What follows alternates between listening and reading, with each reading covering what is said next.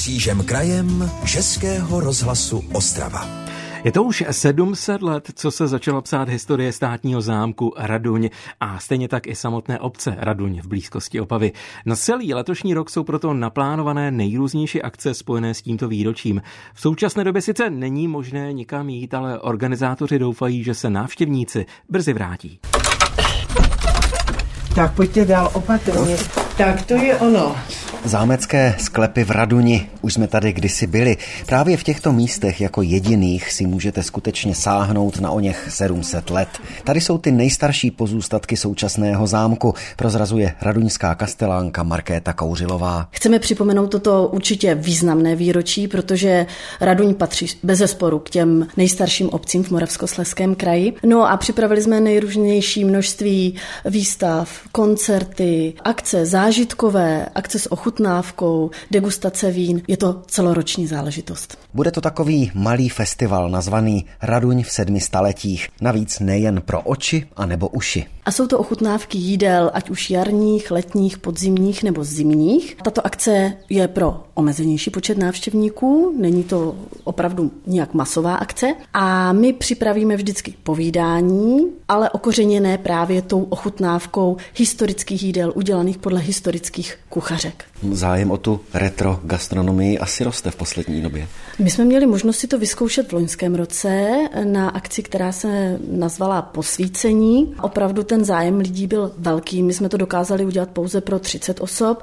V letošním roce bychom o nějakou tu osobu mohli navýšit, ale opravdu to nebude příliš velká akce, ale ten zájem opravdu byl a bohužel jsme museli i odmítat. Ale tímto my nabízíme možnost rezervace na tuto akci a když vám nevíde jaro, můžete přijít na léto, případně podzim nebo zimní období. Zámek je teď samozřejmě zavřený a ještě zavřený bude, ale až pominou všechna opatření a hlavně až pomine riziko nákazy, tady v Raduni všichni doufají, že si budou chtít lidé období omezeného pohybu vynahradit. Stačí potom jenom sledovat informace. Akce a události budou uvedeny na webu zámku Raduň www.zámek no a také na Facebooku. Tam jsou ty informace nejžavější, nejčerstvější. Není to letos jediné výročí, které zámek připomene. Už brzy uslyšíte další reportáž. Tentokrát o tom, co se stalo před dvěma staletími. Tento rok je totiž na historické vzpomínky velmi bohatý. Z Raduně Martin Knitl, Český rozhlas. Český rozhlas Ostrava, rádio vašeho kraje. Zeleným srdcem Klimkovic je přímo v centru města Zámecký park. Oficiálně tedy od roku 1958 sad Petra Bezruče. Městský park se nachází na jižní straně přímo za budovou čtyřkřídlého renesančního zámku v Klimkovicích. Částečně se rozkládá v mírném svahu a kromě starých vzrostlých stromů dotvářejí atmosféru parku také dva rybníky, které jsou celoročním domovem a hnízdištěm několika druhů vodního ptactva. Parkem, který je přírodní památkou, se Nadia Čvančarová prošla s nezávislým místo starostou Klimkovic Lukášem Ličkou. Historie je pradávná ten park tady vznikl, typl bych rok 1400, prostě když se stavil zámek. Původně tady byl vlastně park jakoby obora. Ty rybníky vznikly, co tady jsou, až postupně později. Původně tady byly tři, dneska už tu jsou jenom dva. Krásné rybníky, které jsou takové přírodní. Nejsou to hospodářské rybníky, chovají se tady prostě ryby pro to sportovní rybaření. Ono správně ani ty rybníky vylovit nesmíme podle nějakých těch pravidel, kterým ten park podléhá, protože je to přírodní památka. A to je vidět i právě na těch stromech, že už jsou taky velice staré. Oni tady vlastně lemují ty rybníky a dělají celou tu atmosféru toho parku. Já předpokládám, že ta zeleň a všechny ty stromy, co tady lemují ty rybníky, byly vysazeny právě při vzniku těch rybníků, protože některé jsou už opravdu hodně staré. Já si myslím, že ten nejstarší, tady se na něho díváme zrovna, ten nejruší může mít těch 300 let. To je opravdu jenom takový hrubý odhad. Já nevím ani, jestli se tím někdy někdo zabýval. Oni nejsou nějak zvlášť, do nich není zasahováno prostě je jim necháno ten růst, ať si rostou sami a ono to dají poznat, protože oni všechny nerostou tak krásně rovně nahoru. Jeden jde doprava, druhý doleva a ono to tvoří takovou tu mozaiku že potom je to takové to zelené srdce Klimkovic, my tomu tady tak říkáme, protože je to v centru Klimkovic a přece jenom je to spousta zeleně. Oáza uprostřed města Klimkovice, dá se říci, kde lidé chodí na procházky za relaxem, ale vidím tady i nějaké takové naučné tabule, takže co se na ní dočteme? Ty naučné tabule tady vznikly, je to tak eh, stezka naší veverky. Na těch tabulích se dočteme trošku o historii Klimkovic.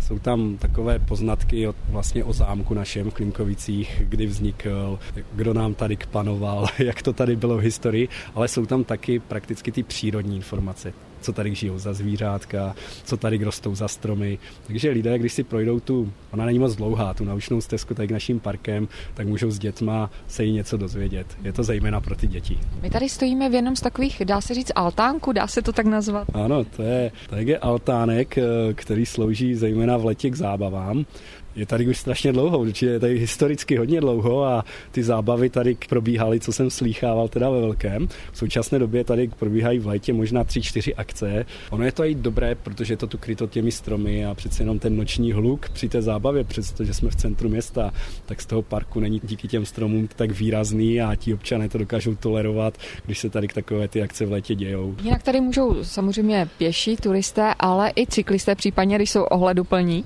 Ano, přes náš zamecký park vede dokonce cyklostezka.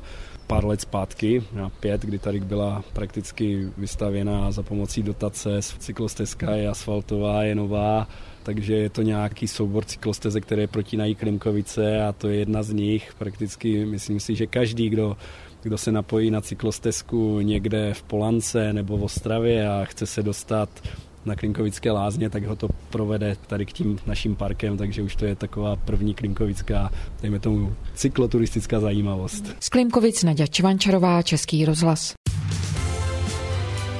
Český rozhlas Ostrava, rádio vašeho kraje. S budováním lesní stezky začaly ve Friedlandu nad Ostravicí. Lidem nabídne odpočinek i zábavu. Stezka vzniká nad budovou horské služby nedaleko vrcholu Ondřeník a bližší informace pro nás má Pavla Dvořáková z tamní radnice. Po telefonu přejeme pěkné dopoledne. Hezké dopoledne všem posluchačům. Můžete prosím popsat, jak by ta stezka měla vypadat a co na její trase lidé uvidí, případně zažijí? Tak eh, stezka bude obsahovat eh, nejen edukativní prvky, ale také odpočinková místa, včetně laviček.